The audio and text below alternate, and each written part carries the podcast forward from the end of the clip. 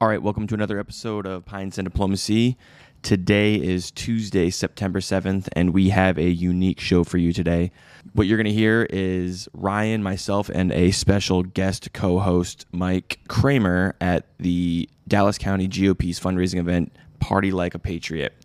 Uh, there were three main headline speakers at this event. It was Dan Gable, Kim Reynolds, and Ohio Representative Jim Jordan we were able to sit across from the event center event where this was actually taking place and we interviewed several individuals that helped organize the event. We got to interview people like state rep zach nunn sorry state senator zach nunn state rep eddie andrews and just other faces that were really involved with the organization of this event. Uh, it was a very it was interesting definitely interesting. We got to meet a lot of different people with different beliefs than our own uh, but we were still able to drink a few beers and, and get along and have a productive conversation. Some of the interviews were very short, some we had to cut uh, just for time's sake purposes. But we definitely hope you enjoy, and this is some event that we would like to attend again next year uh, if at all possible. So thank you to those who helped make this event possible and those that made our ability to be there with press passes and all that cool stuff uh, available because it was a definitely a learning experience and it was an opportunity that we won't forget. Hope you enjoy these interviews. Let's go. Ask not what your country can do for you. Ask what you can do for your country. The only thing we have to fear is fear itself. You're working hard to put food on your family. And then we're going to Washington, D.C. to take back the White House!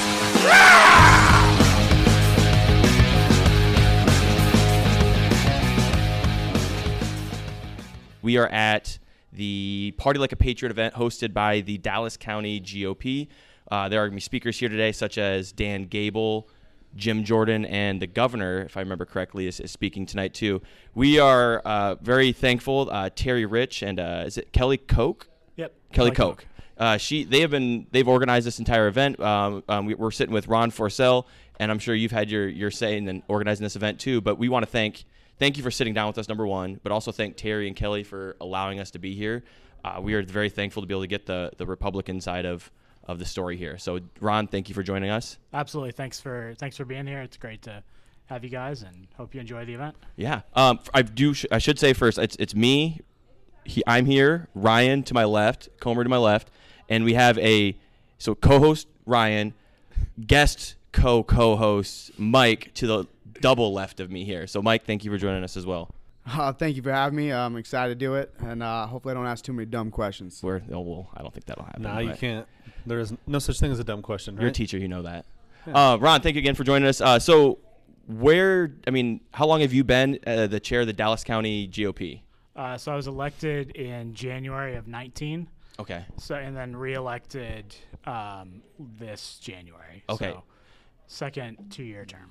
And this is the fourth annual Party Like a Patriot Third event. annual. Third annual? Yep. Oh my God, I butchered that to start. Oh, That's no all right.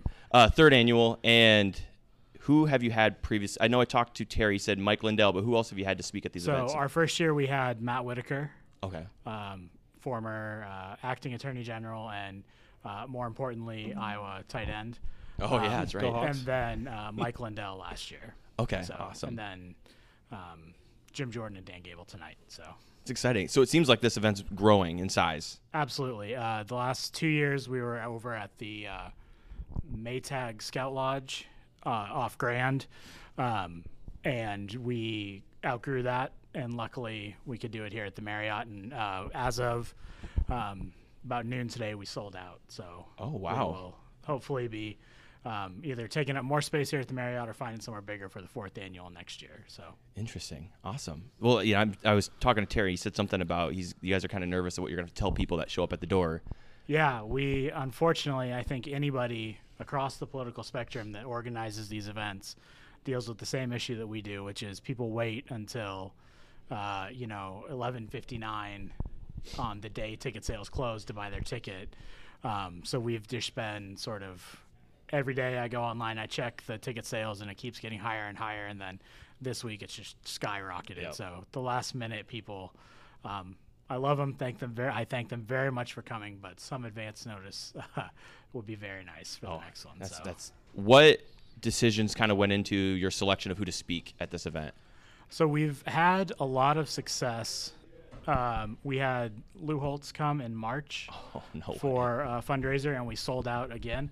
So we've had a ton of uh, success having um, sort of politically adjacent, if that makes sense, Okay. uh, speakers. So, um, you know, in Iowa, we're kind of spoiled with, you know, having the governor is going to be great. Mm-hmm. Um, but sometimes people are like, well, I see the governor everywhere because she's all over the state, Sure. seeing people all the time. So we have we try to get people that are going to be interesting, have something to say. Um, when we picked or when we thought about people to invite, and we thought about Congressman uh, Jordan, this was well before all of the January sixth commission stuff. So Sure. it's it's sort of been lucky, lucky for us that. Um, he was always in the news, but it's been more so over the last couple weeks. So In, in the, say in the future, next year, who do you think is somebody? If if you could have like your dream guest, who would it be to, to Oh, speak at an event like this? Right now, obviously, you know, year can, things can change, but my dream guest for a Party Like a Patriot Four. Um, Is it Denzel Washington?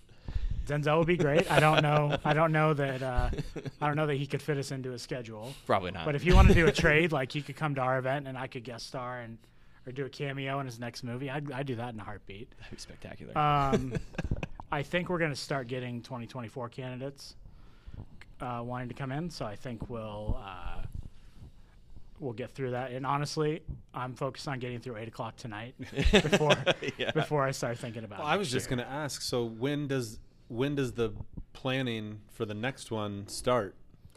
Uh, so I don't know if you guys are going to interview Kelly, my co-chair and the Mm-hmm. fundraising director. Um, she's probably already thinking about it, but Yeah. we'll probably take um, we'll probably take a couple weeks off. Uh, we have to do the off-year caucuses.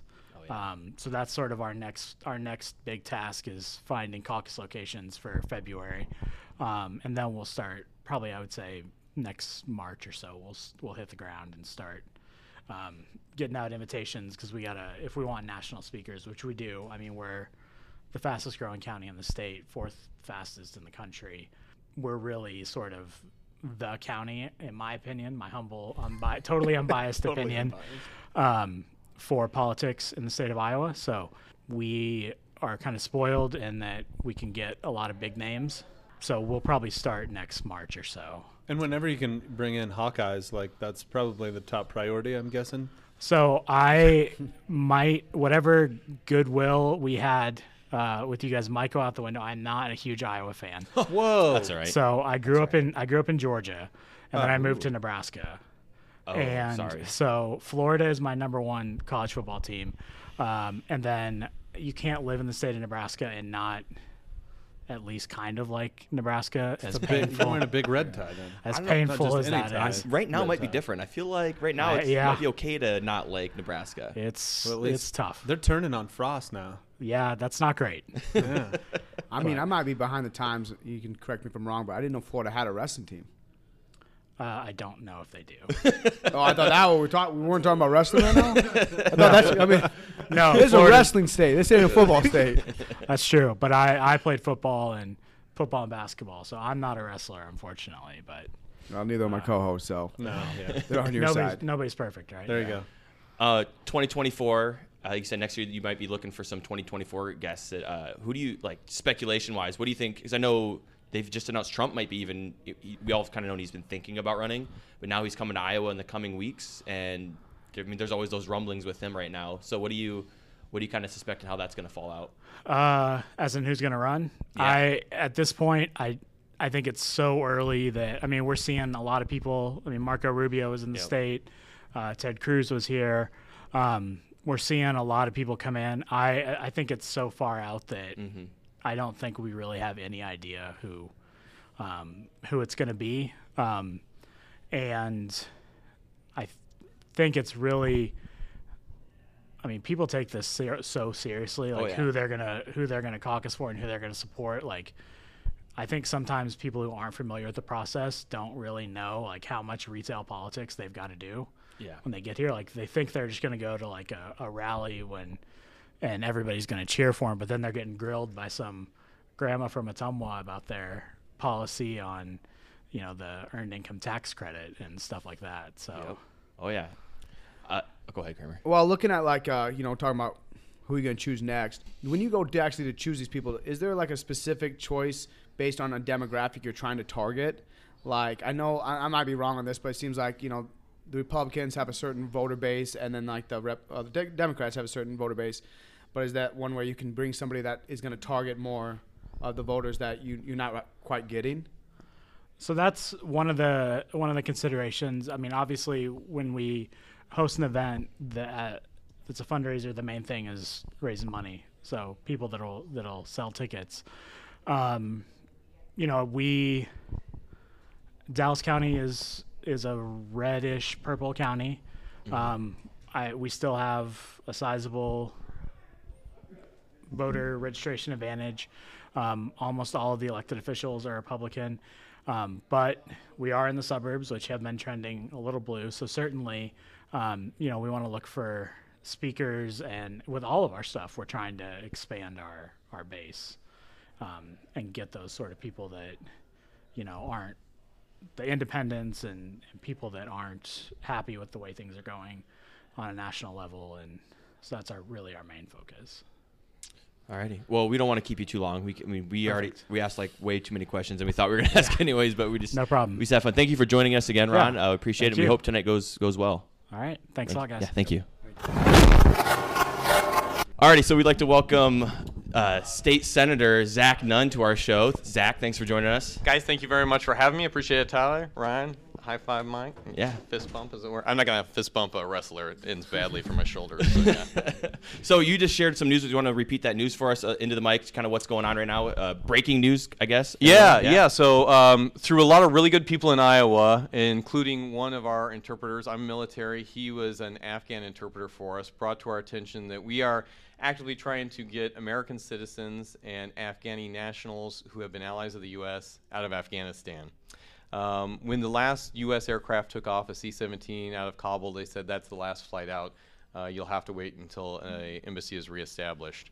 And we, as private citizens, but having a military background, felt that we could do more. And so we enlisted a group of former veterans, former intelligence officers, uh, and people with big hearts who said, hey, we can provide private charters for aircraft on the ground. And on Saturday, we flew out the last aircraft into Al Udeid Air Base in Qatar from a Okay. undisclosed location in Afghanistan that saved 40 American citizens and up to 380 Afghan allies in the last flight out. And we're trying to do it again literally here at the bottom of the hour. So it's kind of exciting. That is very exciting. Absolutely. Uh, so th- I, I was just as I was getting ready for the, doing some show prep, it mentioned that it said there was uh, about 100 Americans still left in Afghanistan. Yeah, so we've got several on this flight if we can get it to take off. Um, some of the American citizens are ambulatory and they're in downtown Kabul and they are in a very dangerous situation. Those will be the more difficult ones to extract. But we also have not just hundreds of Americans with blue passports, but thousands of individuals who served with us and have what we call the special immigration visa. I mean, they've started the process to become Americans. Um, but now they have found themselves trapped behind enemy lines quite literally. Yeah, that sounds very frightening. Yeah. Yeah. Uh, you mentioned bipartisan though. You've worked with some Democrats on this issue. Yeah, Who- who absolutely. Have you worked, who have you worked so, with specifically? Um, Senator Blumenthal's office has been one of the leaders on getting um, two of our aircraft off the ground. Um, we've been working with Senator Joni Ernst here from Iowa and her office, as well as Congresswoman Miller Meeks. And then on the other side is, all right, once we get these folks out and they're vetted and cleared to come, where's the best place to have them? And State Department originally said, you know, we don't send Afghan refugees to Iowa. Uh, we send them to Northern Virginia and California because one, there's a, a population there of Afghanis already. But I just politely was like, I was like, I can barely afford to live in North Virginia. What are we going to do with a refugee who doesn't have a job in North Virginia? Right, Um, Would you consider taking them to Iowa? And we got together with uh, the Greater Des Moines Partnership, with the county supervisors here in Polk County, and said, we have a unemployment. Um, low low bar and we have a huge need for workforce in Jasper County, Polk County, across the state. There's a great opportunity for us to use people who speak English, who have a skill set, who have served honorably with the United States for almost two decades, to come to our communities, bring their families, and really enrich. And so, Greater Des Moines Partnership highlighted, you know, Des Moines and Polk County are one of the fastest growing places for legal immigration in this country. And even people who settle in North Virginia or California, a lot of them have found their way here to the Midwest. And we think that's a great place for the Heartland to be welcoming. Yeah, absolutely. Diversity is really important. So that'd Yep. be that'd be great for the state of Iowa. Like, Um, well, can you talk me through a little bit how that would work uh, with the immigration process? Obviously, like just coming over to Iowa, I, I would assume they're not they're not legal right now, right? Yeah, so some of them, uh, and I would say most of them are. So they've entered into what we call a special immigration visa process. So they have been working either at the embassy or with U.S. forces on the ground. Some of them worked in agriculture in Afghanistan with the USDA and now have an opportunity to come over here. And, and here's my take on this. You know, I am a huge fan of legal immigration and doing it right. Uh, right now, for the last week, the administration had been allowing roughly a quarter of a million illegal immigrants in from the southern border, and then said, now start your application process on U.S. soil. You know, the Supreme Court came back and said you can't do that. Um, we have been in a situation where there are a lot of legal immigrants who are doing it the right way. I would say these SIV applicants were doing it the right way, and they had a deadline of up to three years before they could be processed to be brought to the United States. And what we just saw from some of the folks trying to leave Kabul, um, one man who worked as an engineer for the embassy who had a special immigration visa was waiting to be evacuated, was A, left behind. Then, when he went to go get his family, the Taliban shot him through the leg and chopped off three of his fingers. This individual caught uh, us through email and said, Hey, I need assistance. And we said, Absolutely, we'll get you out of Kabul. We'll get you eight hours to the north where we can get to a landing field. He took his family, and I said, But before you do that, I've got two other young women who are also SIV applicants. These young women were in college in Kabul on the beginning of the week, and by the end of the week, they went outside their house, and if they weren't in a full hijab, they were beaten in the street. Her husband was in Pakistan when the country fell, and they were trapped. They could not leave their apartment. And this individual, who had literally just been shot in the leg the day before, picked them up in his small Toyota Corolla with his family in the back, and at great personal risk to himself, was the only adult male and escorted them on this eight hour trip through three Taliban checkpoints. So, slightly different situation, right? Um, these, are, these are immigrants who did it right, who went through hell, um, and I think that they are on the short list to become future U.S. citizens, and that's pretty exciting. Absolutely. Uh, it sounds like we have, so we have a couple guests here. Last question I want to ask quickly. Yeah. Um, you're running for Congress, and that's Yeah. very exciting. I, I don't want to like make this.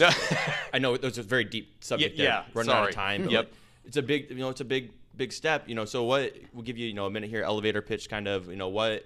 Sell yourself to the to the voters. Tyler, thank you so much. Yeah, this is completely separate from what we're doing here, but um, yeah, Zach Nunn, uh, proud to be a senator from East Polk County and Jasper.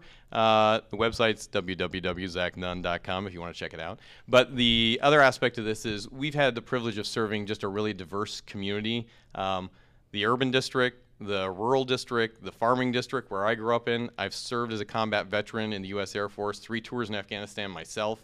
And what I would argue is we've got, done some things really well here in Iowa, in my opinion. We have provided two of the largest tax cuts in Iowa history.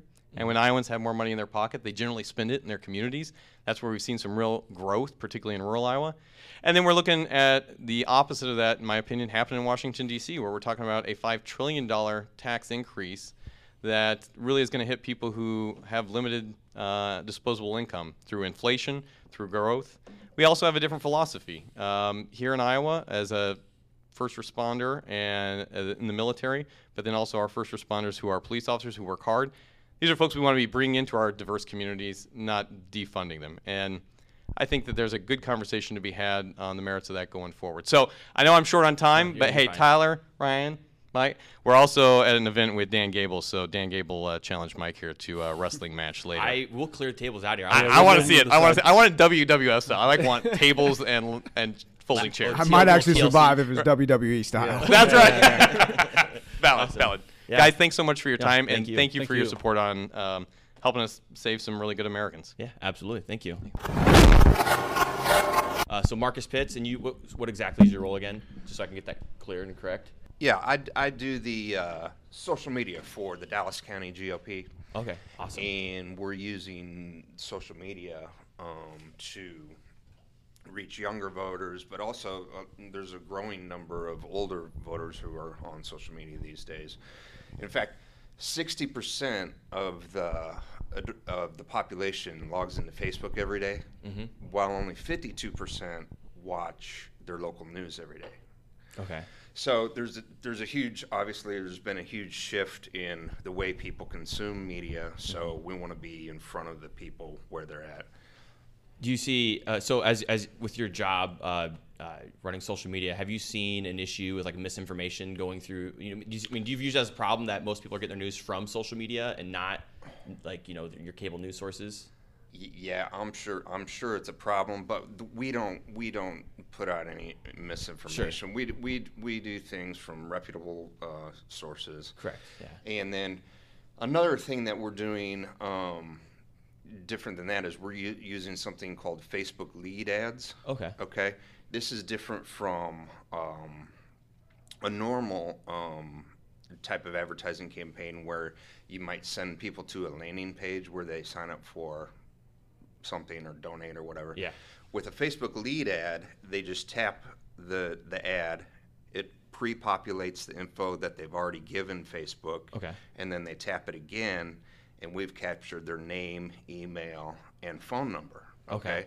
And by doing that, we can then then call those people, invite them to events, get them active in Dallas County. Absolutely, and that's that's Grows that's- your outreach substantially. Yeah, I'm stream, sure. Streamlines the process a little bit. Yeah, it's super easy. You set it up. I mean, we ran a little test. Our first little test on it was, um, well, it was right after the Joe Biden State of the Union. And- And, so people from our side of the aisle were kind of fired up. And for a hundred dollar test, we um, generated 32 leads, right? So Okay. that so then we called all 32 of them, and now some of them are going to become much more active in the Maybe, party. maybe that's what we should do for the podcast. and do You that. and totally start making should. phone Yeah. calls and to make the connections that way. We get more followers. You totally, you totally should, That'd and probably it's be smart. it's cheap. Are you looking for another job? Yeah. yeah, I can, We can- I we can can show you add how it. to do it. It, it doesn't take anything, but um, Yeah.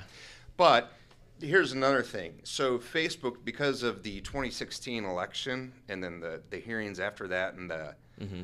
I forget what what what the thing was, but it, so that you have to jump through a bunch of hoops Okay. to be able to author to be authorized. Oh, to like run political ads. Yeah, And we've jumped so- through a bunch of those already. Like so, yeah, oh, yeah. so you have to you have to do a bunch of verifications. Like they send you a postcard with a Mm-hmm. verification. They text you with a verification. They email you with a verification Right. code. You've got to put up your.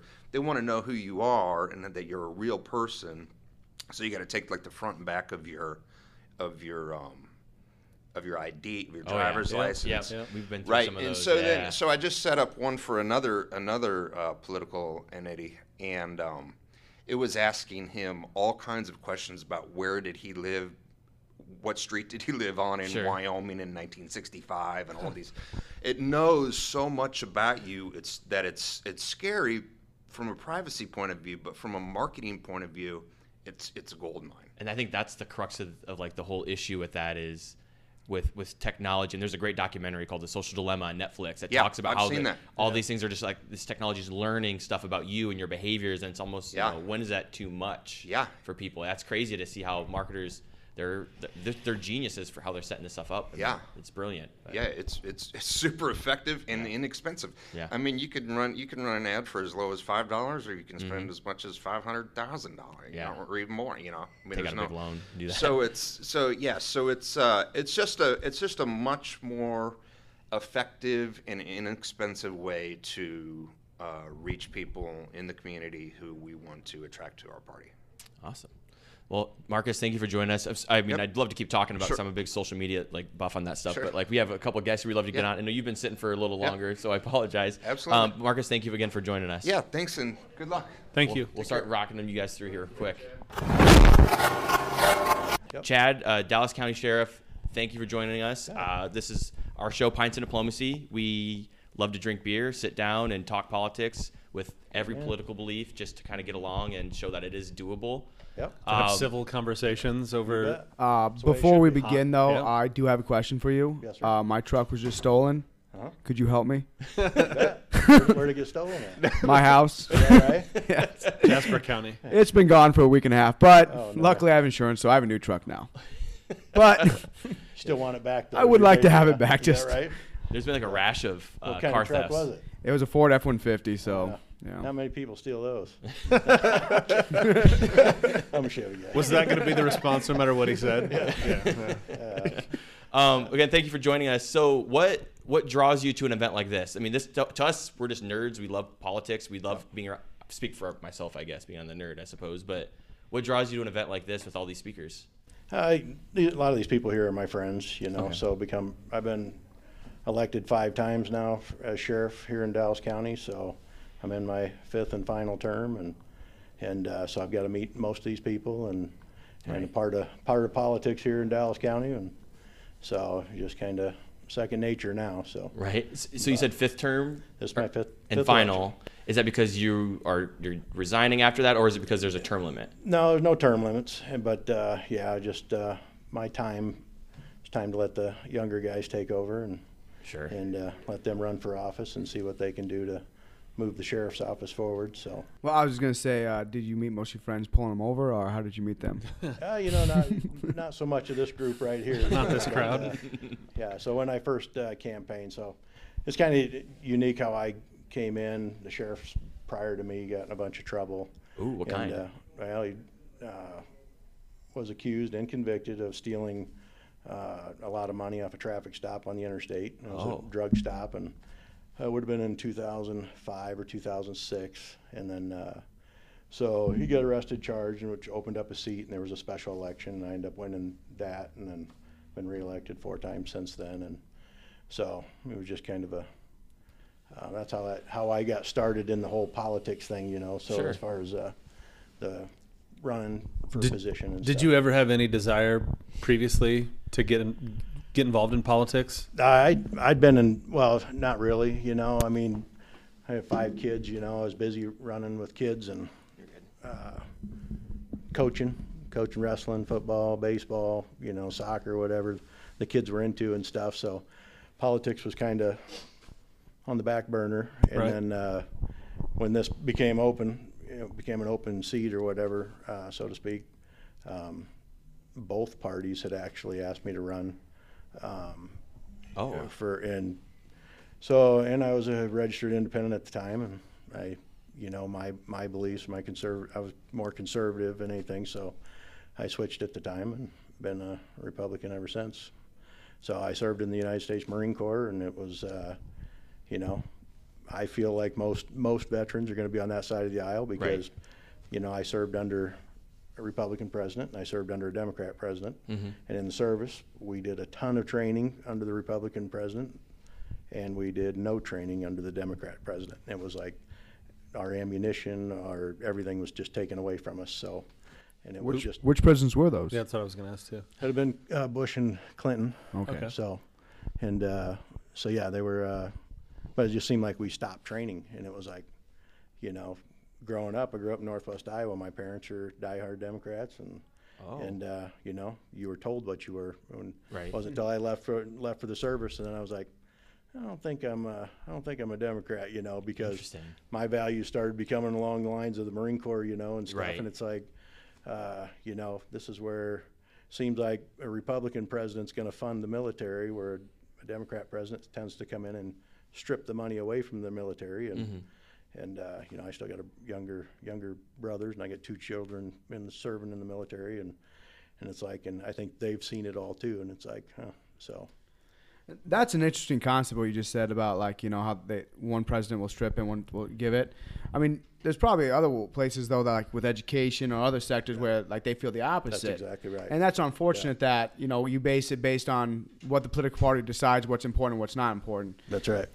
Well, exactly, because uh, what's important to you might not be important to me. And at that particular time, you know, war in the Persian Gulf was going on, and it was like, uh, you know, so it was important. That part became extremely important to those of us that were in that. We need to train. We need to know how to do all this stuff, you know. And but I realize that they take that and they go back to funding stuff that's important to them, you know. Right. And then when the next guy gets in, if it's the other party, he takes it back and funds the stuff that's important to him, you know. So it's just Back and forth a- we go. Yeah. Yeah. And, And it's almost it. that's kind of it sounds like how why nothing really gets done. You get four years of going one way, Yeah. four years of just kind of taking back one thing, Yeah. and kind of that back and forth. You Yeah, know, the frustrating thing, frustrating thing about for me in politics is when nobody takes ownership for, Mhm. you know, it's like our current any of them. You can go back as far as you want. It's like Sure. own it. You know, like this. You know, again, we had 13 service members. You know, die here recently. Own it. It's not Trump's fault. It's not Obama's fault. It's not. It's your fault. You know, or if it's not, bring your generals up and say who who made the operation plan here, Mm-hmm. and who decided that this is how it's going to be done, and uh, those are the people that he should be saying you just made our country look horrible. Yeah. And uh, I don't care what side of the aisle you're on. Right. Your operation plan got those people killed. Yeah. And uh, and yeah, I mean, how can anybody, doesn't matter who you are, think that you shouldn't have pulled the civilians out first and Yeah. worked your way backwards, and then the military would have been the last people to leave. you know? Right. It's And surprising I- to hear a sheriff wanting to hold people accountable for their actions. That's shocking Yeah, to me. You know, Yeah. you know, I'm not smart enough to lie to you, so I just tell you like it is. So it's like it's. Well, uh, yeah, like I, me, I guess I don't know where I get the idea from, but it sounds like I'm sure Biden was in the Situation Room. He had his generals pitch him a couple plans, and you know, there's they probably had a statistical likelihood of you know which one's gonna be more successful, and he it was up to Biden to, to select it, and so he, I mean, it may be all plans were gonna fail at some point. Who knows? Yeah. He selected the wrong one. I just can't believe it. that Just that's it. how. I just can't believe it's you know. I just can't buy that. It's like you got the smartest people supposedly around Right. you, Mhm. and you should be surrounding yourself with the smartest people in the country, regardless of party. You know, if you're the smartest in finance and stuff, let's get the budget balanced. Let's get this group of people going.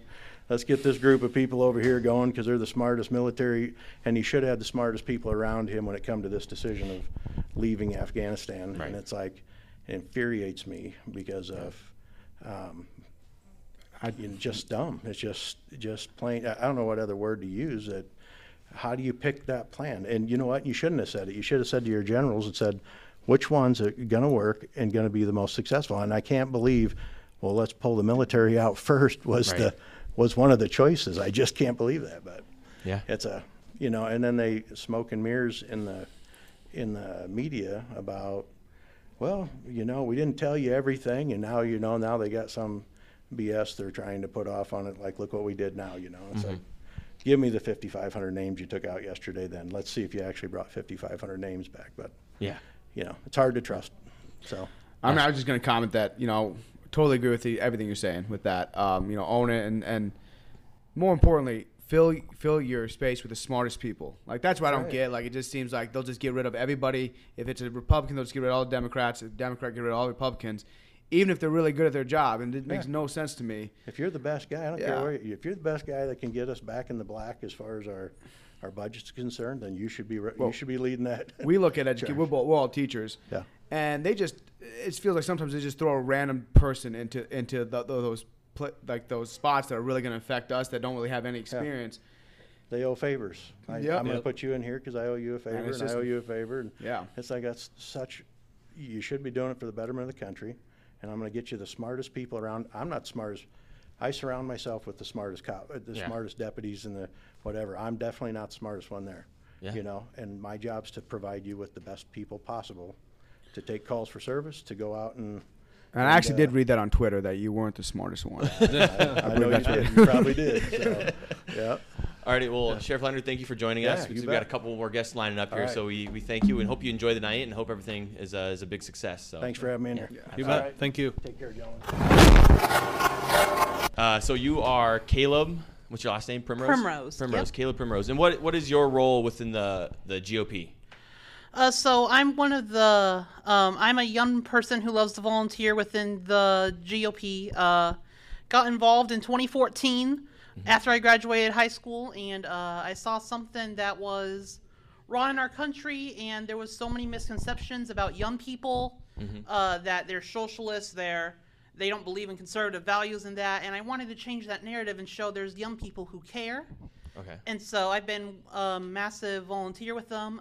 Also, I serve um, on the Iowa Young Republicans as the political involvement co-chair Okay. as well, and so I get to help engage young people to get involved in politics. Awesome. I, so I've had this question ready to go, but I didn't want to ask, you know, like Zach Nunn or anything. You know, I wanted I didn't want to ask an elected official or anything to that to, to that degree because I don't want you know them to give me like a canned response. I want somebody that is you know that works for the or maybe just volunteers or does whatever, kind of has their own thoughts.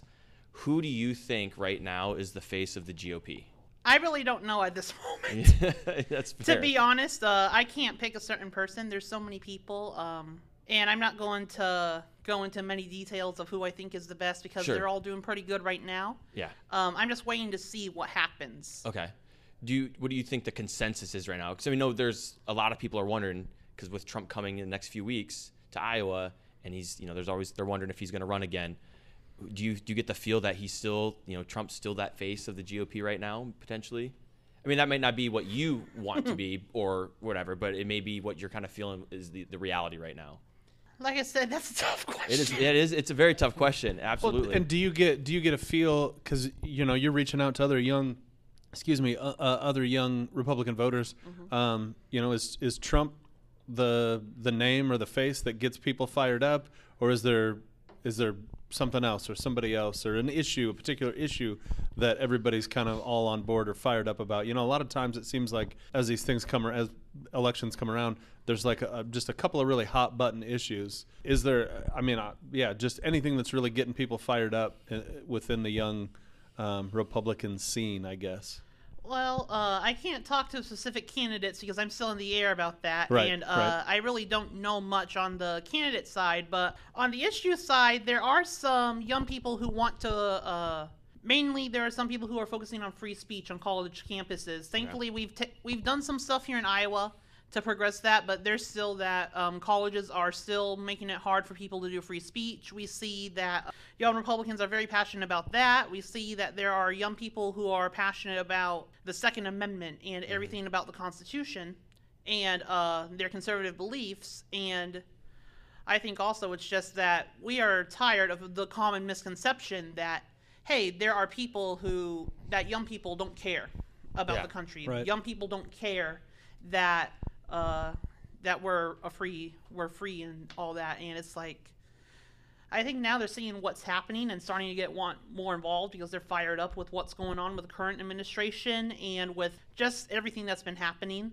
It's just uh, I've seen a lot of young people stepping up like our time is now. okay. I have another. Sorry, I got. a. Go ahead. I got another question Go about the, the. I'm just curious. What age do you have to be to be considered a young Republican? What's, is there like an age limit?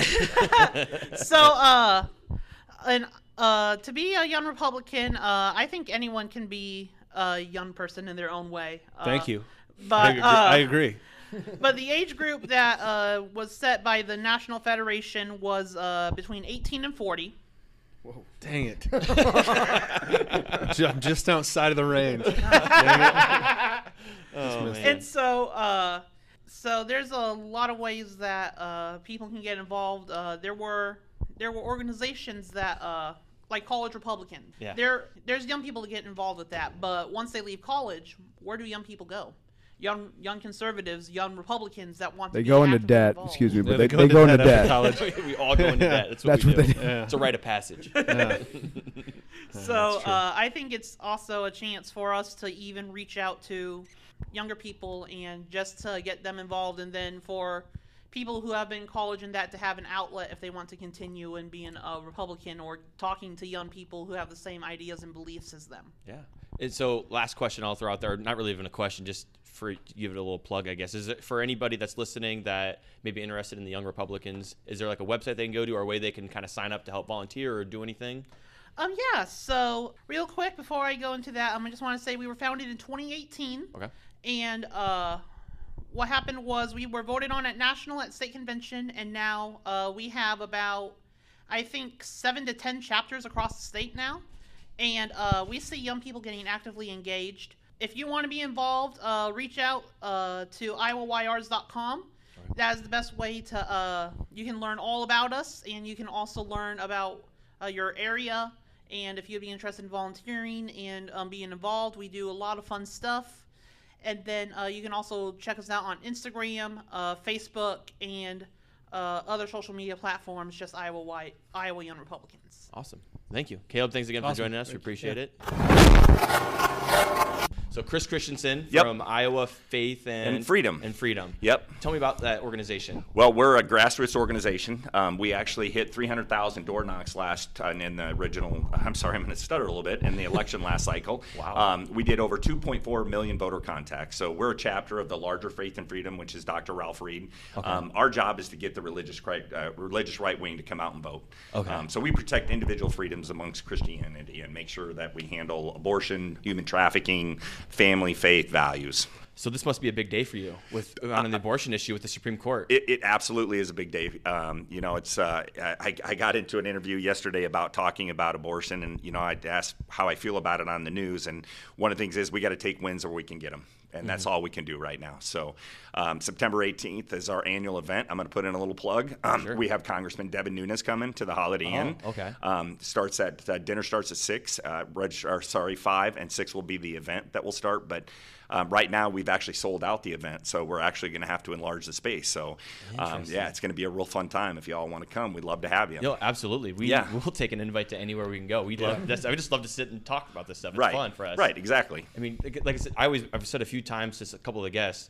You know, the whole point of us starting this podcast last year was just there's a lot of differing opinions in our country, and that's okay. That's the- Right. The, that we need those differing opinions, but it's nice to be able to show people that you can sit down and visit, have a beer, and talk, and get along. And that's that's cool. That's exactly. You know, I got asked that question yesterday, and it, we don't reach across party aisles anymore. We used to, and now we Mhm. don't. It's uh, it's something that's sorely needed in this country. Some wounds need to be healed. We need to grow. We need to get back to the values of this country that we were founded on, and we need to reach across those party lines. And credit credit to you guys, we need to get the truth out. Yeah. We can't let media constantly tell us things that are not accurate or not true. Mm-hmm. Yeah, absolutely. Well, that's one thing with uh, with uh, obviously you're Republican and and faith based, but it feels like that's where if you're religious, you're a Republican, Right. And so it's like, well, that's not true. It's like there's religion all over the place. And it's unfortunate that it just gets skewed so many so many different ways. It, it really does, and it is sad. Um, um, they do associate religion with being Republican. Um, we do predominantly go that way because of our values. Um, but I can honestly tell you, I was born and raised Catholic and born in a Catholic school, and I can tell you most Catholics predominantly are Democrat. So I'm a Catholic. Yeah, and so you know that's what I'm saying. So Catholic. yeah, and most most of most of the Catholic religion goes on to the Democratic side of the party. So yes, there are two sides to every story, and that's great. So, and I, I, rec- I you know, I want to have those conversations with them. I want to find out why they're voting the way they're voting. Why are they doing that? Um, what are their values? Um, you know, so, but yeah, so I welcome the Catholic religion. I've obviously been there. Um, I would like to say I'm a good practicing Catholic today, but I'm not. so, Me Yeah. neither.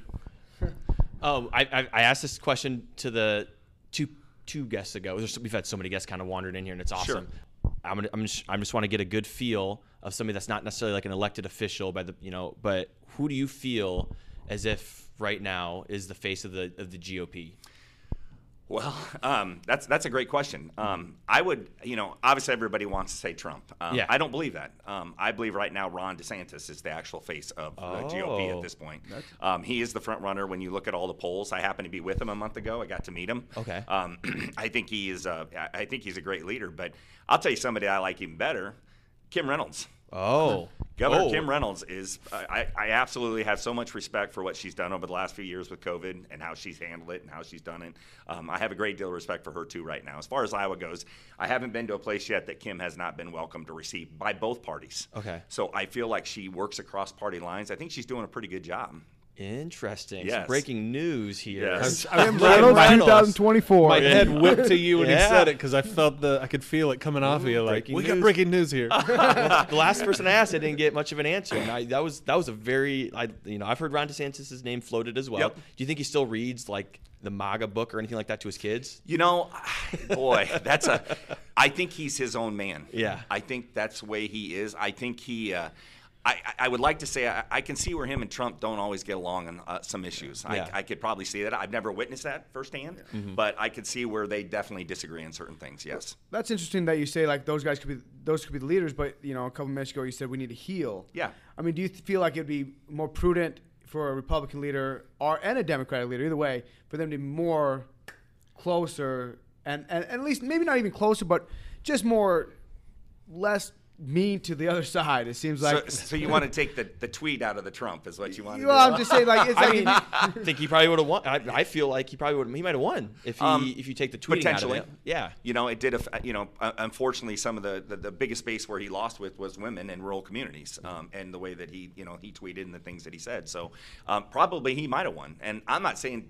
Did he win or did he not? I don't know yet. I haven't determined. That hasn't worked its way all through the court. So I'm, you know, I'm not a conspiracy theorist, but Sure. I, there are certain things out there that bother me about the election process. Sure. And so, and I'm, I'm just, don't yell at me, guys. But I just want to ask this. I, I just don't yell at me. Stop. Yeah, there you go. Uh, no, like with, with what what you're Come on, saying. Brian, yell I'm at like, him. what's he, I'm waiting here. I'm like, with what you're saying, uh, it's gonna be a long drawn out question, I suppose. But what you're saying about you know you're not sure about the election still, and then you see people like Madison Cawthorn st- saying you know if this stuff happens again, we're gonna take up arms.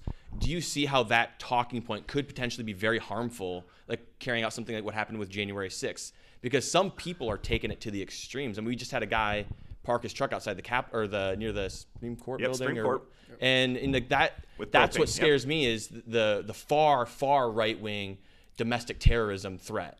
Well, and I'm so my problem is with that, and where you got where the media wants to go with that is they really believe that. But what bothers me is I don't know if you watched in Portland a month ago where a group of Antifa, Antifa members tore down an outdoor church. Okay.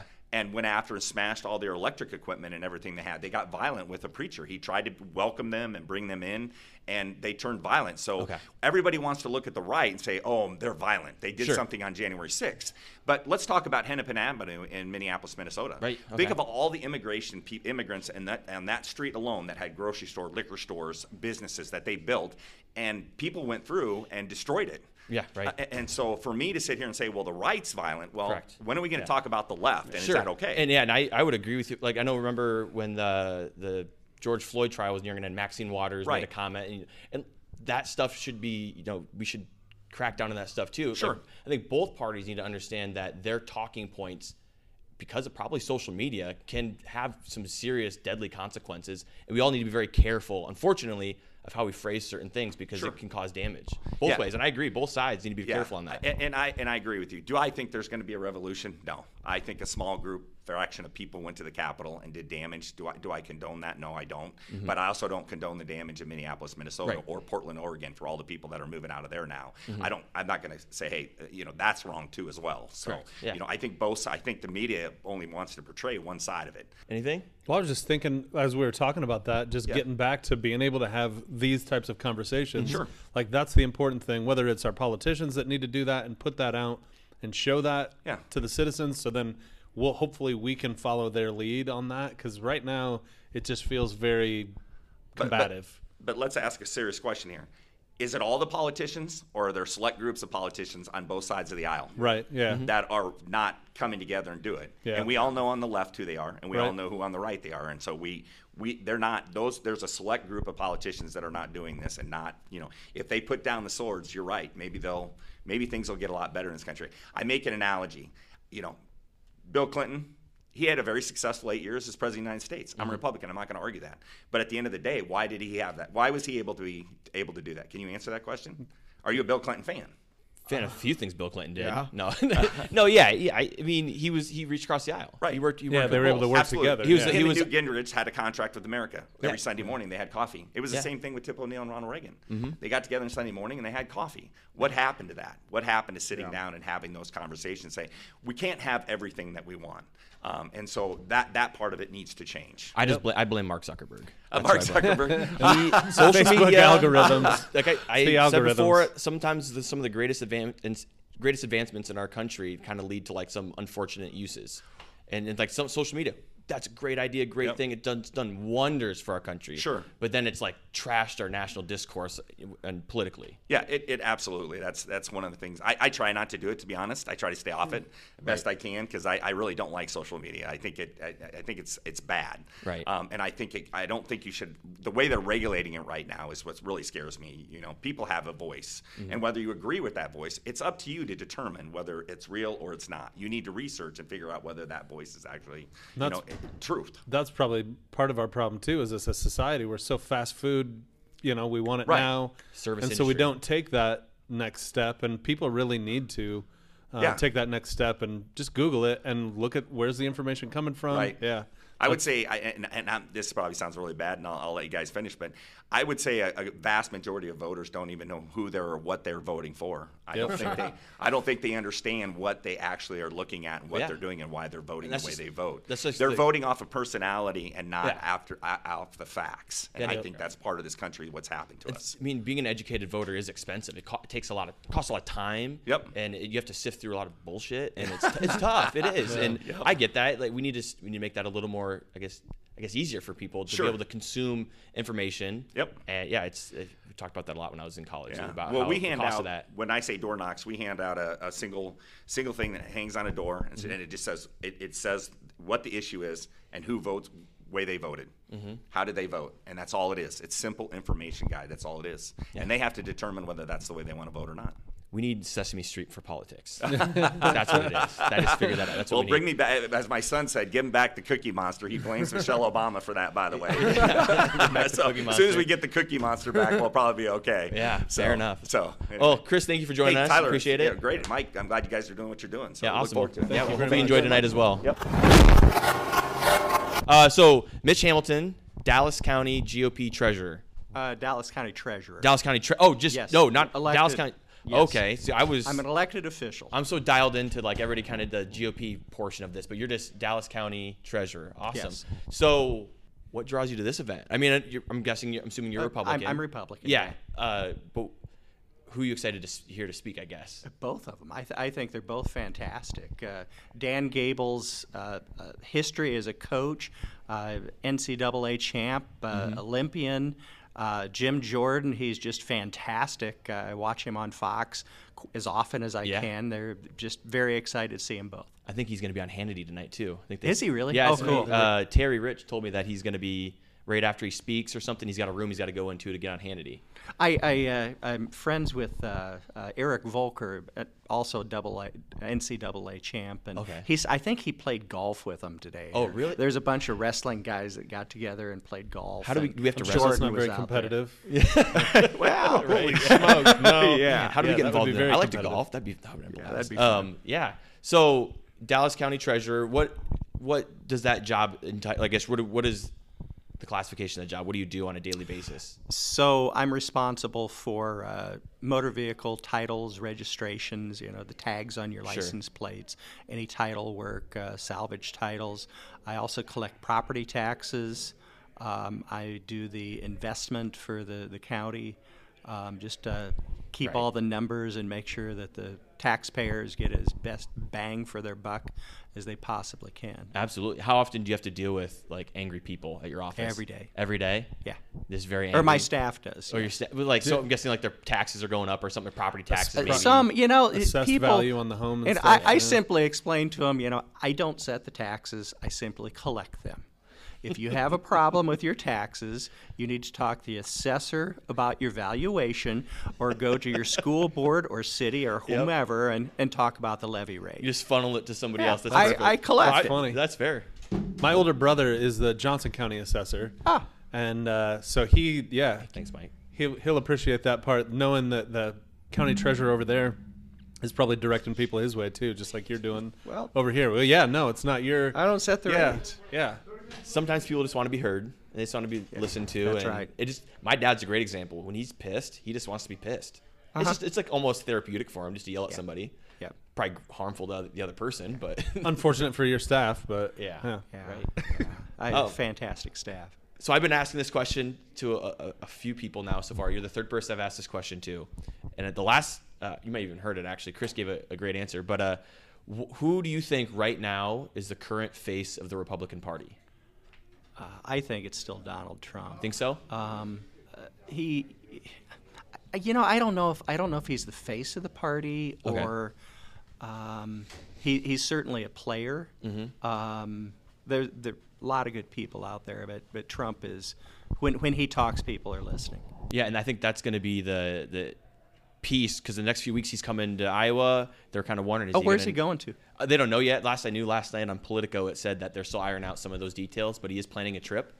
And so once that, you know, once his decision is made, that could open the floodgates for people coming to the, you know, announcing their candidacy for president. 'Cause it- 2024 is a long ways away, but people are going to start announcing at some point. The Democrats did it. They always do it. They want to get that groundwork laid early. Ron grassroots. DeSantis is knocking it out of the park too. Yeah, that's what that's what That's Chris what- said. yeah. It's Ron DeSantis' show right now. He's he's really setting the tone from Florida.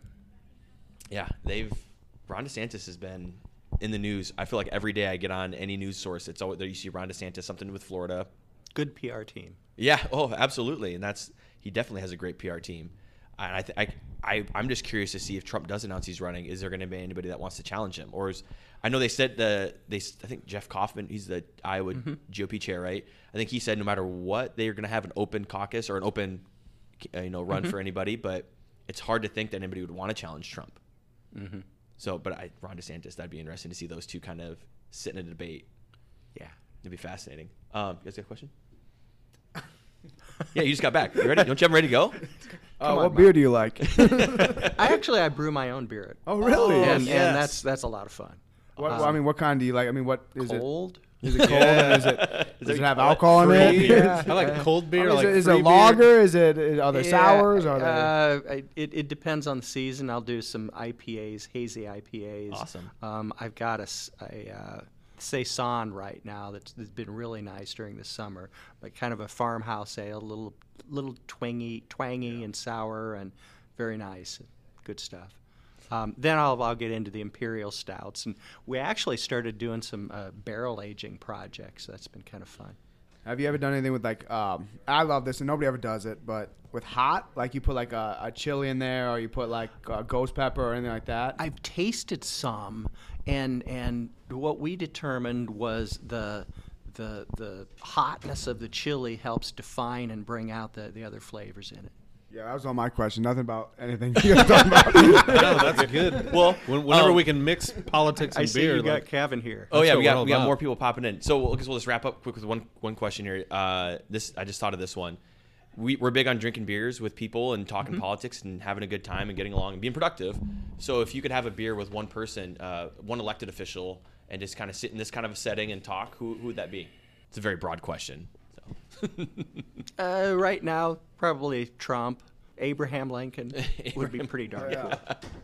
Abraham Lincoln, that'd be that'd be electric. I, I wonder what kind of beer do they even have then? I don't know much about the history of beer, but like probably just cold I mean, beer, right? ha- I just mean, cold beer, or was it even cold then? I don't know. Right. Was it mule?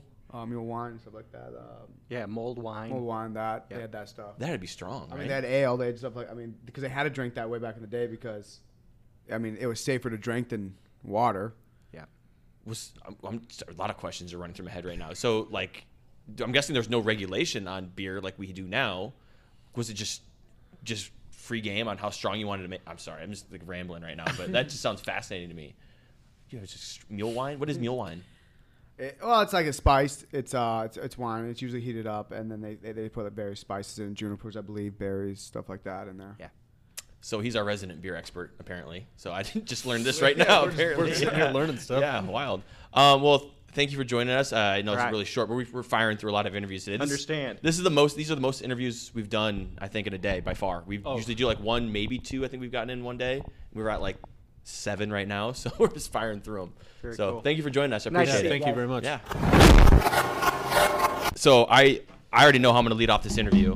I don't? Do you want a oh 100 percent. This is this is. I went to Central with your daughter. No way. Yeah, Alexis. Oh yeah. Yeah, I went she's to- in town. Is she really? Yeah, she's uh she's home from Spain for the summer. Cool. Yeah, Yeah. no, we graduated the same year, 20, 2014.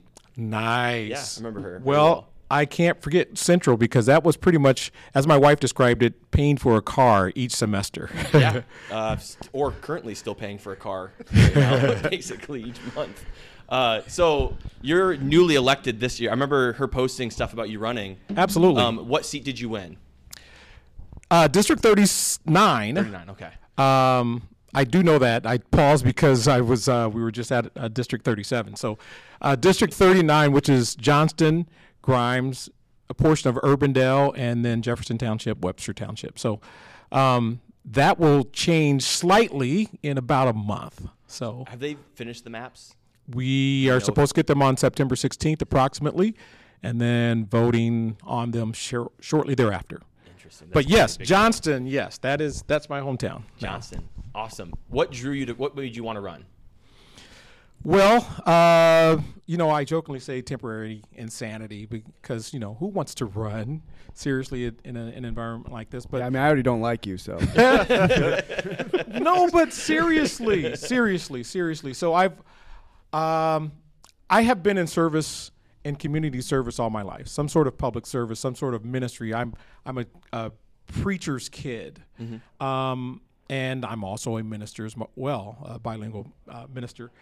Um, and so I've I've I love serving others and and helping people, connecting people. That's just who I am. I'm that's that's my nature. But what really got me off the I, I can't say off the couch because I've been busy. You know, we started the Des Moines Spanish Conversation Group. Like I said, always been busy. Started uh, Des Moines, the Mentoromics program that teaches kids how to code.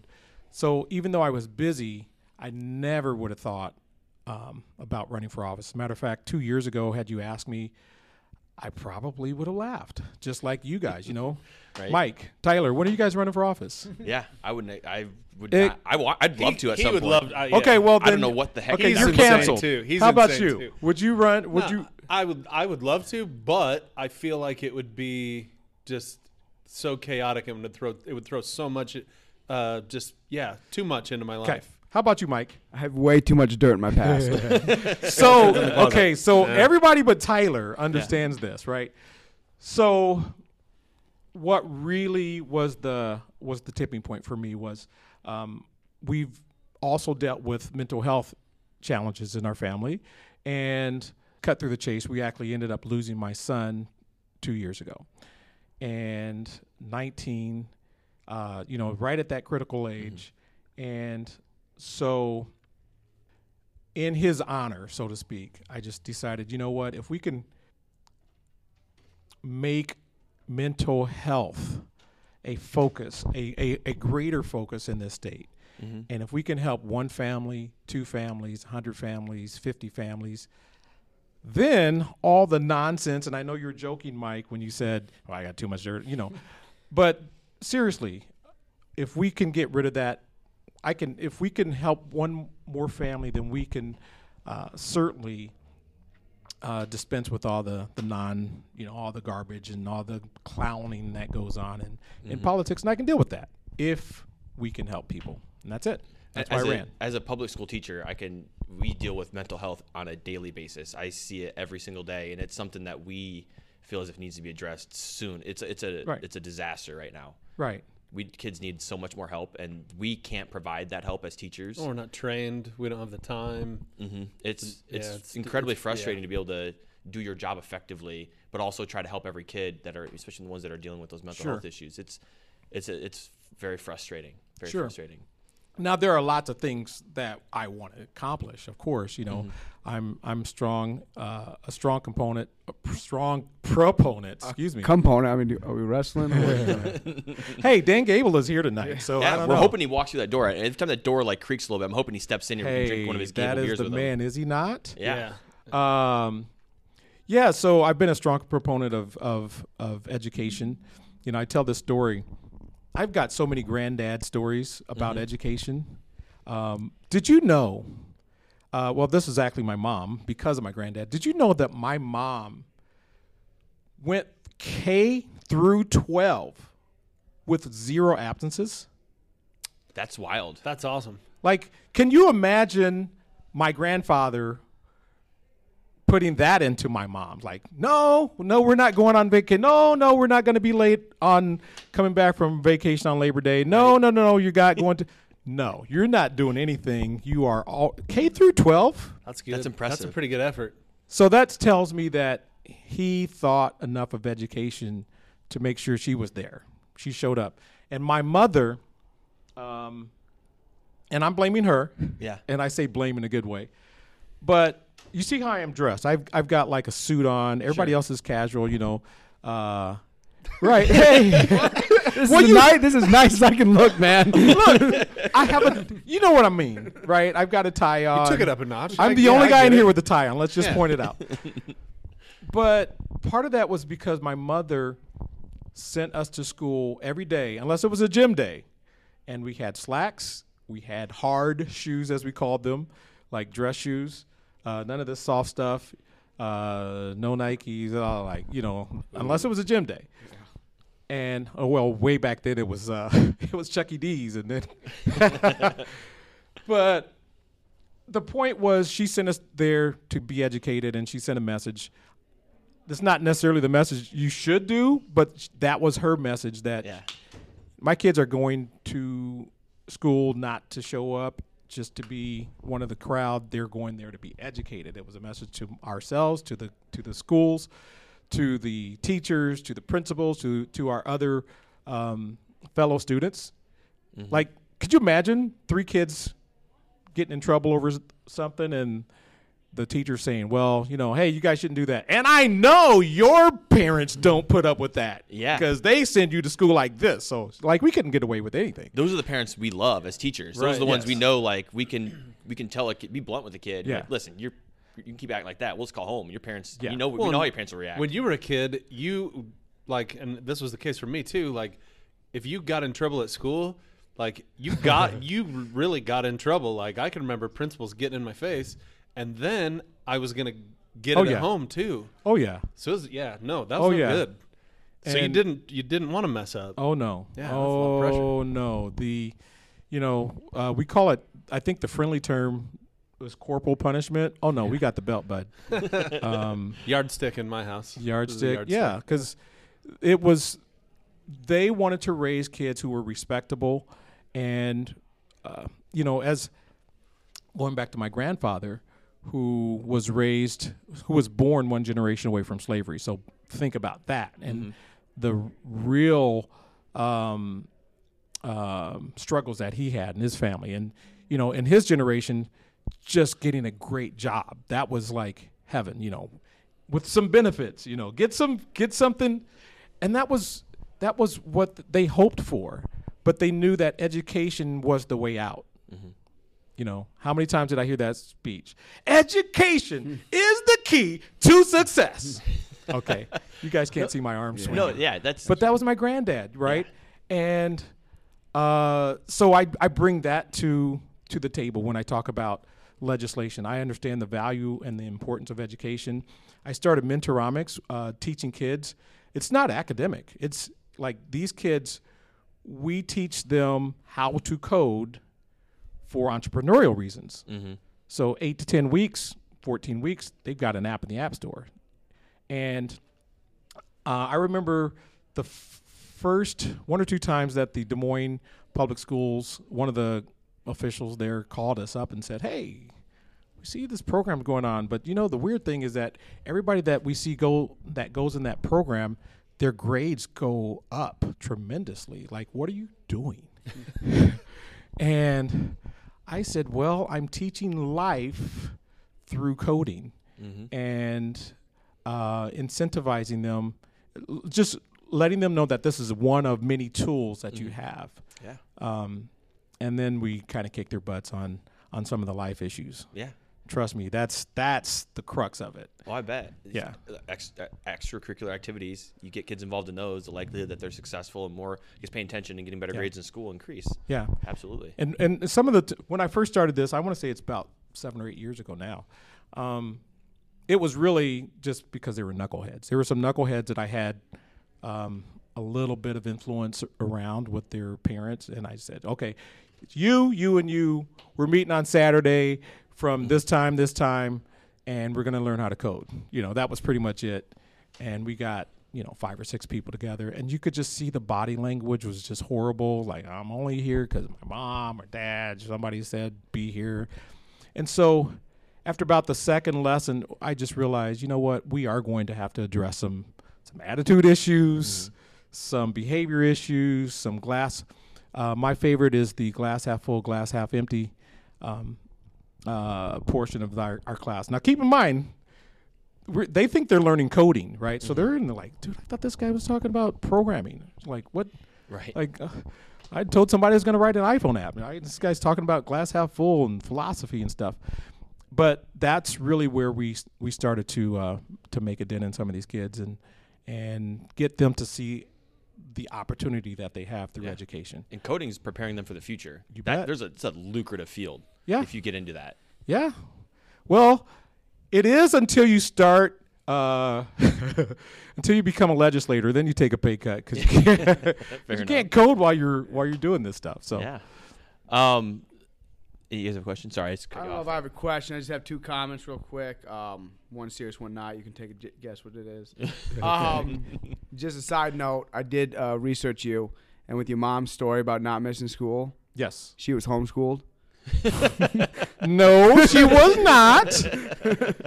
uh, she went to well, m- my my uh, my family's from Akron, at least on my on my mom's side, and yes, we are distant cousins to LeBron James. That's the, the most famous Akronite. Um, Is that for real? Are you being serious with that? Yeah. Oh, I, was, And I thought. I don't know if you're like being like a. By the way, You're a cousin. Here's here's an hang on, but even the weirdest thing about people know that LeBron is from Akron, but did you know that Steph, uh, Steph Curry is from Akron too? Nobody knows that. No, I didn't know that. nobody cares about Steph Curry. Hey, Oh, that's there's not people that have changed the game. You know. I mean, yeah, Big I mean, time. They might be pretty good if they keep practicing. I mean, I'm just saying, Yeah, there's there's a future in they front put of them. work in. Yeah, you never know what could. What I could. I actually ran into LeBron James one time at a resort in Cancun. He was there for one of his high school buddies' uh, weddings, but he didn't talk to me. I was. a I school mean, peasant. He's busy. Yeah, he's got a Well, few now, things. Yeah, now very- that you know the connection, Yes. Oh, right. Now Tell you've got it in with yeah, it. Right. There we go. You just got to get within shouting distance. Right, I don't think no. He's So what's this relationship like? Like, is it a family reunion? You see him once a year? So the kinda last deal? time I went to a family reunion, uh, I want to say this is two years ago. Um, they talked a lot about LeBron James, and LeBron James, of course, was not there. Yeah. But Right. uh, my aunt Minnie is, I think, close to possibly the absolute uh, biggest LeBron James fan. Oh my goodness, yeah, yeah, she's a fan. Interesting. But at any rate, we don't want to talk about him. Yeah, that's fair. I was gonna say though, the, um, Number two. number two, number two. You know, you you you're kind of. Uh, do you say you're a preacher, or like a preacher son? son of a preacher. Son of a preacher. Well, Son of a preacher man. Yeah. Uh, well, I look at like with you and you talk about your mom and your grandfather and things like that. It seems like in our, in our at least our federal government, we don't have that. We don't. We it seems like everybody's a lawyer. You know, everybody. It, it just that just seems to me one of the big things is the end. yeah, and that The that law. they know the law, and so it's just constant bickering about that. Where it's not, you know, like a preacher or a teacher or somebody who who truly just their whole life was spent caring for others. You know, I, I look at that and say people like you should be the people that are leading our world. You're more Okay. representative Wow. of the Yeah. actual America, maybe. Well, I appreciate you saying that. I Now, not just like not you, can I your use mom. that? Can I? Touche. So I was gonna say, can I use that in a campaign speech? no, but thank you for saying that. And I, to your bigger point, yeah, you really should have somebody there who actually cares about people, and um, it's it's not a job. It's like a calling. It's like a, a service you know, you just want to help people. That's what I get up in the morning uh, trying to do. And yes, we got some crazy people. And yes, you know, we have some really political people that we have to deal with. But ultimately, it's about connecting people. Some of it's not even legislation, right? Um, my phone rings and texts all the time with um, somebody who some it may just be a connection. Hey, I'm going through this problem. I need somebody to do X, Y, Z. Boom. Here's the connection. Great. Thank you so much, Eddie. I appreciate you very much. You're a great representative. I didn't do anything other than just what any of you guys would do, right? We just, we just, right. You listened. You found out a, a solution. You made a connection. Um, boom. That's it. You, your job is really just helping people. That's it. That's how it should be. What do they call that? Constituency work, or what do they call that back home? There's a name for that. Uh, Where's back home? No, I or don't. like, well, I'm referring to like you know when you're in Congress, you come I back know. home, you do your. I can't think of the name right now. Well, uh, see, and here's the other thing too, and I don't know if this is just because I'm in Polk County, in um, Johnston. So when a lot of people um, they'll come to the in session, and they'll be saying, "Boy, Eddie, you're busy all the time. You know, you got, you know, they're going home to their apartments because they're not back home, right? right. but I'm going back home and they know I'm here. So I'm going to meet up a constituent at seven o'clock or nine o'clock or 10 p.m. Or uh, we've had people to come by the by the door at literally midnight and spend a half an hour or 45 minutes um, because they know I'll listen. And I look, uh, Uh, I see a guy over there. I don't know if this is the clock here. uh, he's nodding. But let me just say this too. Um, one of the best quotes that I've gotten. I'll give you three of the best quotes that I've gotten. Okay, if that's okay. Yeah. Um, I always like to talk to people. Always like to help people. When I was knocking doors, one of the one of the one of the best comments I got was, um, it was close to election time. This person had already voted early, and so I came to the door and they said, "Oh, you don't want to vote for me. I mean, you don't want to talk to me. I've already voted." And I said, "No, I do want to. I talk to you because I, I I'm applying for the job. You should know who is possibly going to be your representative. You should know that person." And so they were kind of confused and saying, "Okay, yeah, well, let's chat." And then they had vote, voted for the other person very proudly.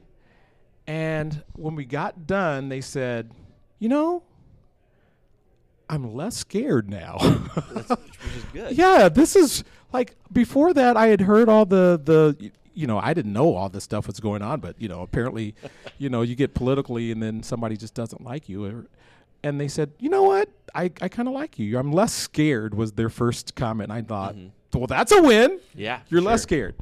But um any rate, looks like the time guy is is going to We are, we're running out of time. Eddie, thank you for Hey, joining us. We it is a appreciate pleasure.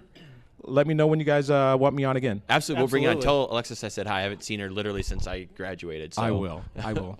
awesome. Thank you for joining us. God bless you Appreciate guys. it. Yeah, you Thank too. you. Peace.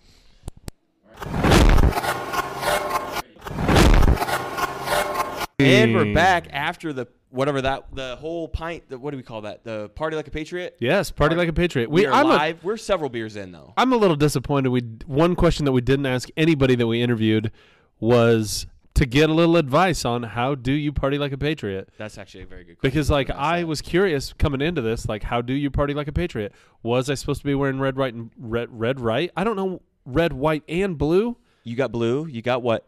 I got white on the shoes, white on the name tag. office socks. Oddly no red. enough, No red. That's right. Well, we interviewed several people. We listened to Dan Gable, Governor Reynolds, Jeff Kaufmann, the Iowa GOP chair. We listened to Jim Jordan, Ryan. Uh, Ryan. Wait, wait uh, the what's uh Pate? What's- Paul Pate, Paul Secretary Pate, of State Paul Secretary of Pate. State, we yep. listened to him as well. He's a he's he's a, he's a somebody. There was a lot of takeaways from this. I have my own. Ryan, what why don't you? I always have you start with the takeaway. So give me I know a takeaway, you, and we'll. you like we'll- putting me let's out hear it. front Let's hear it. um, as the face of the organization here, or the voice, or whatever, the ass of the organization. Um, Well, you are out front, so yeah. Which end do I stick out? My face or my ass? Who knows? Here we go. Sorry. So I was actually one of my takeaways. One, um, several of the people that we interviewed, they're they're normal people. They're just people, right? Like we crossed enemy lines. We I we survived. We survived it. Um, yeah. Uh, people were friendly. I was a little concerned. I always get worried that oh no, they're gonna. Yeah. I, well, yeah. I worry that Stu's gonna say something inflammatory, um, show his ass a little bit, and maybe ruffle feathers. But But I uh, didn't. No, you kept your cool. We all kept our cool. Mike did too. I thought I there was a few times where I thought Mike might uh, take the place of Stu and say like Uh, pip, put him in a corner.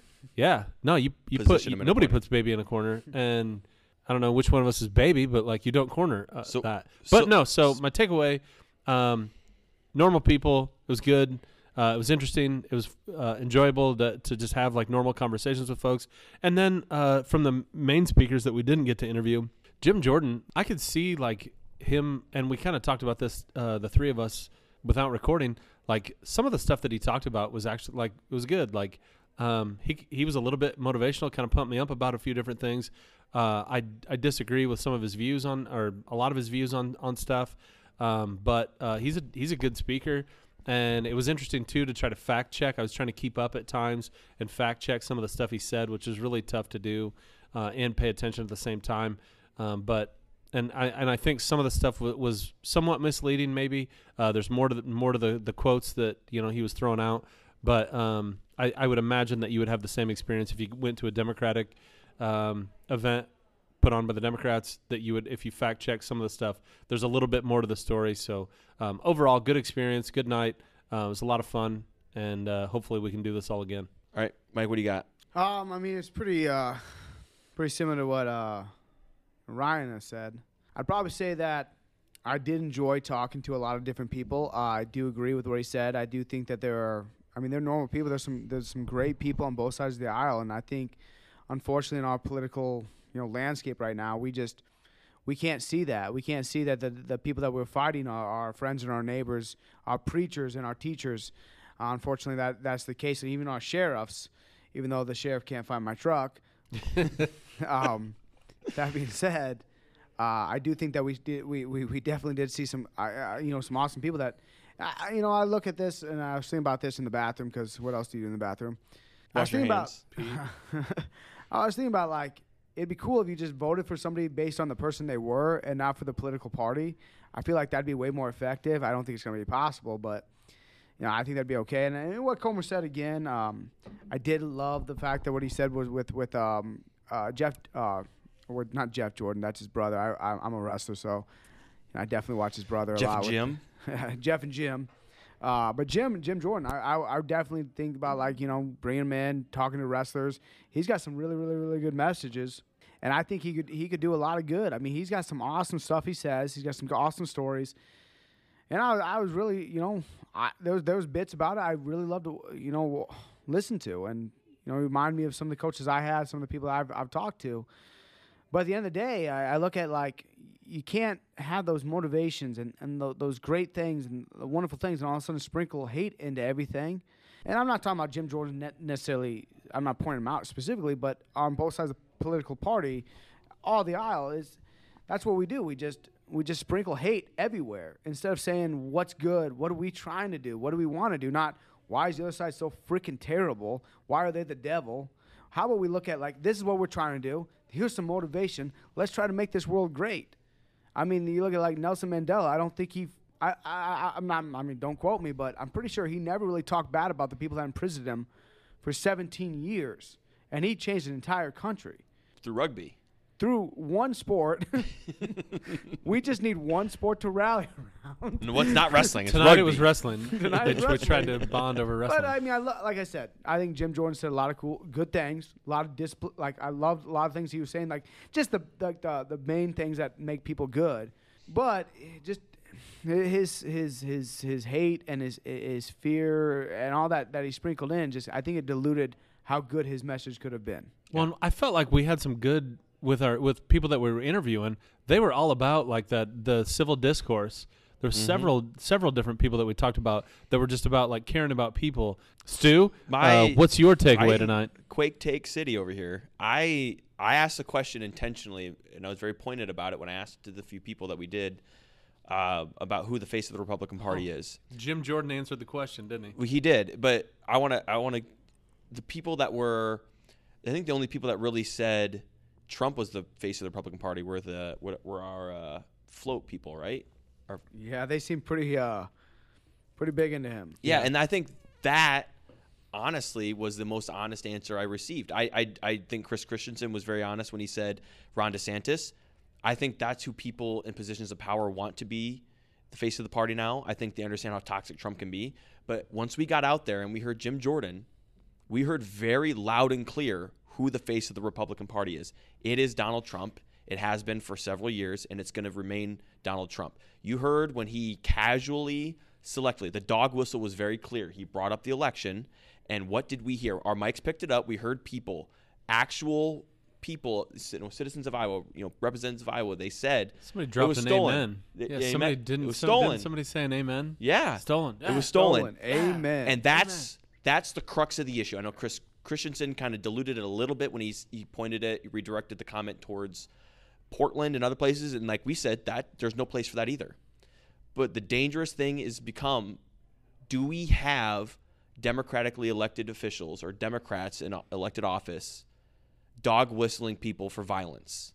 And we literally have Madison Cawthorn. I brought it up. He just said the other day, if this stuff continues into the next election, we might have to take up arms.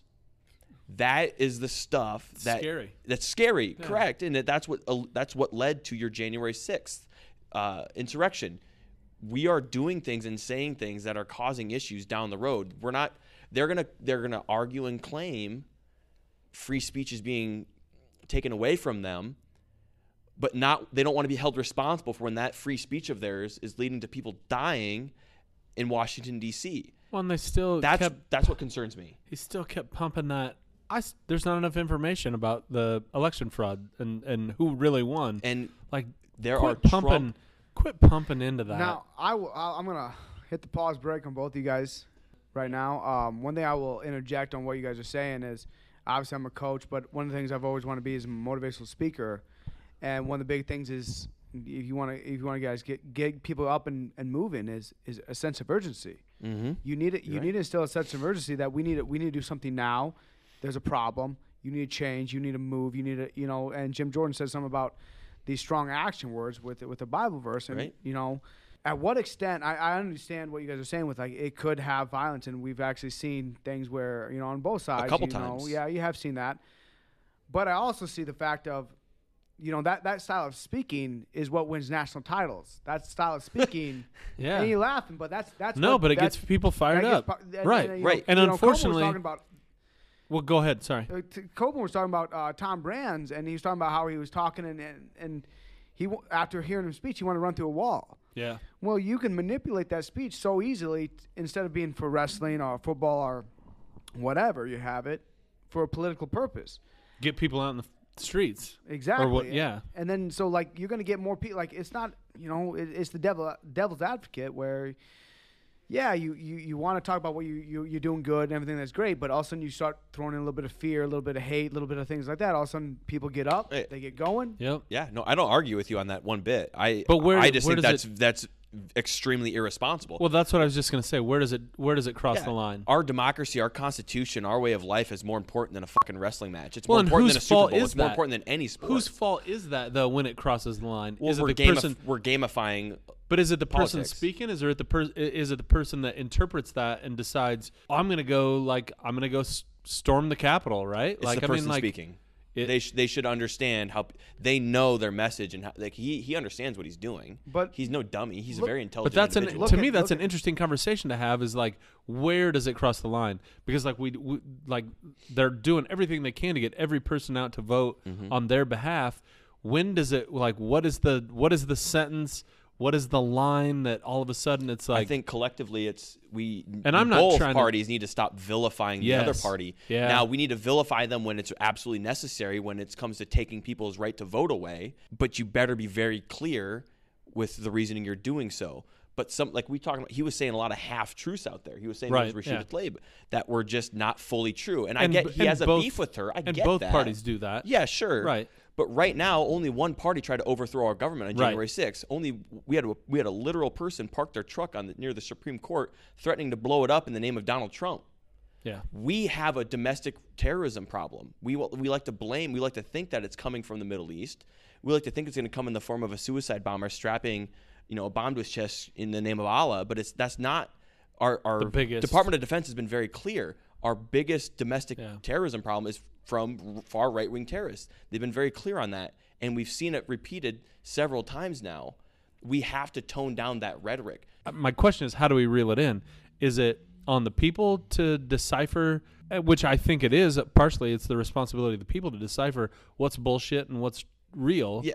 Yeah. but it's also on these politicians to quit peddling bullshit Yes. and start speaking more in reality and more in truth and stop feed but it's like how do i don't understand i don't know how we get them to i don't know how I don't It I- needs to come feel from like good it- faith. It's good I faith almost feel like it politics. needs to come from the people first. We need to quit electing people that are that are fear mongering. Yeah. and then they'll realize, oh shit, like I'm not going to get elected by doing this crap. Right, But yeah. unfortunately, we're and and I brought this up with one of our people. Like we're so like we're so lazy. We just want headlines. We just want Right, 'cause Like we just read the headline and then we're yeah. It's expensive It's- to it be takes time. yeah. and so it's scary because I don't know. I don't know how it's going to take a while. Unfortunately, th- it's going to take a while for it to get better because I, I feel like they see the path to, to victory is to just keep pumping this this garbage and this uh, this negativity. and it's and- almost as if nobody really gives a shit about the, the underlying issue that our democracy could be ten- potentially at stake here. People are just trying to, they're grasping for power. It's it feels very much, and I had a sorry, I had a, a guy that I worked with who always talked about like he always compared it to Rome, compared the United States to Rome, Mhm. and how everybody's being entertained by the the the uh, you know the fighting in the Colosseum with the gl- the gladiators. The cheer. It's not. It's not the. It's not the cheer of the state. Uh, the Senators. It's the cheer of the, the stadium. while determines. everything while the the the empire crumbles around or crumbles down around you it's like are are we i, I don't know are we are we Americans, close Americans to something have like to be that better. like like we I see got- what yeah. you're saying, chick, the chicken or the Well, I egg. look at- Americans need to be better. They I need to be at- able to decipher bullshit. Yes. I look at where you, you, I mean what you guys are talking about here, but I, I think you guys are looking at maybe I'm looking at a different perspective of it than you guys aren't really looking at this, but it's the the uh, the end meets the whatever it is. Uh, uh, the ends justify the means That's yeah. right. yeah The so if we win it's okay if we Well, what I'm talking about there is like if you truly believe that the way you're what you're doing is right, then it's not hard to justify fear mongering and and saying the wrong things because if you can get into power, you can make America right. You can do what's right. make it a, make it great again No, no, that's trademark. Sorry. What I'm saying is, I understand the way, the reason why. I mean, to me, yeah, if I want to win an election, I'm not going to sit there and be in good faith. If I truly wanted to win, if there was something in my personal opinion that I thought was in personal stake, I was going to do whatever I can to win it. And I know emotion is way more powerful than anything else. And I, I teach science, and it's obviously we have a war on science right now for some reason, but emotion is king. And like you, what was it again? What was it? The ends. ends justify the means Ends justify the means. If I, if I can get into power and I can make true change, then it's okay if I bend some truths, if I do some fear mongering, because then I can turn things to a better way. And I, unfortunately, one of the greatest and worst things that's ever happened in the, humanity is is religion, is because it's it's such a great thing, it's such a wonderful thing. But un, unfortunately, like you guys, like what you guys were saying with that quote is, unfortunately, sometimes it gets used to for reasons it shouldn't be. And I mean, I I get what they do and I understand why they're doing it, but I don't know if what you guys are talking about is even possible. No, you're right, and I, I get what you're saying. It's just right now it seems as if nobody wants to operate in good faith. I do think there are Republicans. I do think there are Democrats out there. Mark DeWine, the governor of Ohio. You got your. Um, I'm sure there's Democratic officials out there that are trying to operate in good. I truly believe Joe Biden's trying to operate in good faith. He may fuck up. He's going to make bad decisions. He made, you know, he made an error with Afghanistan, but like he's human and he he owned up that and it was nice to see him come to a podium emotional about that he's not happy Well, and then he gets and, and then he gets uh, kind of raked over the coals a little bit for that. And he- and oh, that's he's fair. A, he's an old brittle man, but uh, no, like That's he not felt something in the moment. Like, sh- like shouldn't we? Like, wouldn't you be more upset if he was just like, "Hody do," like, no, no big deal. like, Howdy-do. like, yeah, thirteen service members. Oh, up, up, up, oh. Uh, Right? No, like, yeah, he felt something, and he can relate because his, he's lost. His son you know, serves in the military. Yes, like Or he's lo- served in the military. right? So he's lo- he's experienced that loss, and so he Yeah. can relate. Like that's part of why he got elected is because he's empathetic and like, yeah, people feel like they can connect to him or connect with him on that level. But like, yeah, some of the stuff that we dealt with or, or uh, saw tonight, good, bad, um, yeah. All right, that is our show. We hope you enjoyed these interviews, and we hope this is something that we can attend again next year.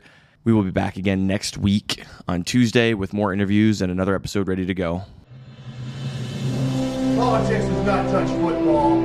Politics is winner take all. It always has been, and it always will be. Too many OBGYNs aren't able to practice their love with women all across this country. There is not a liberal America and a conservative America. There is the United States of America.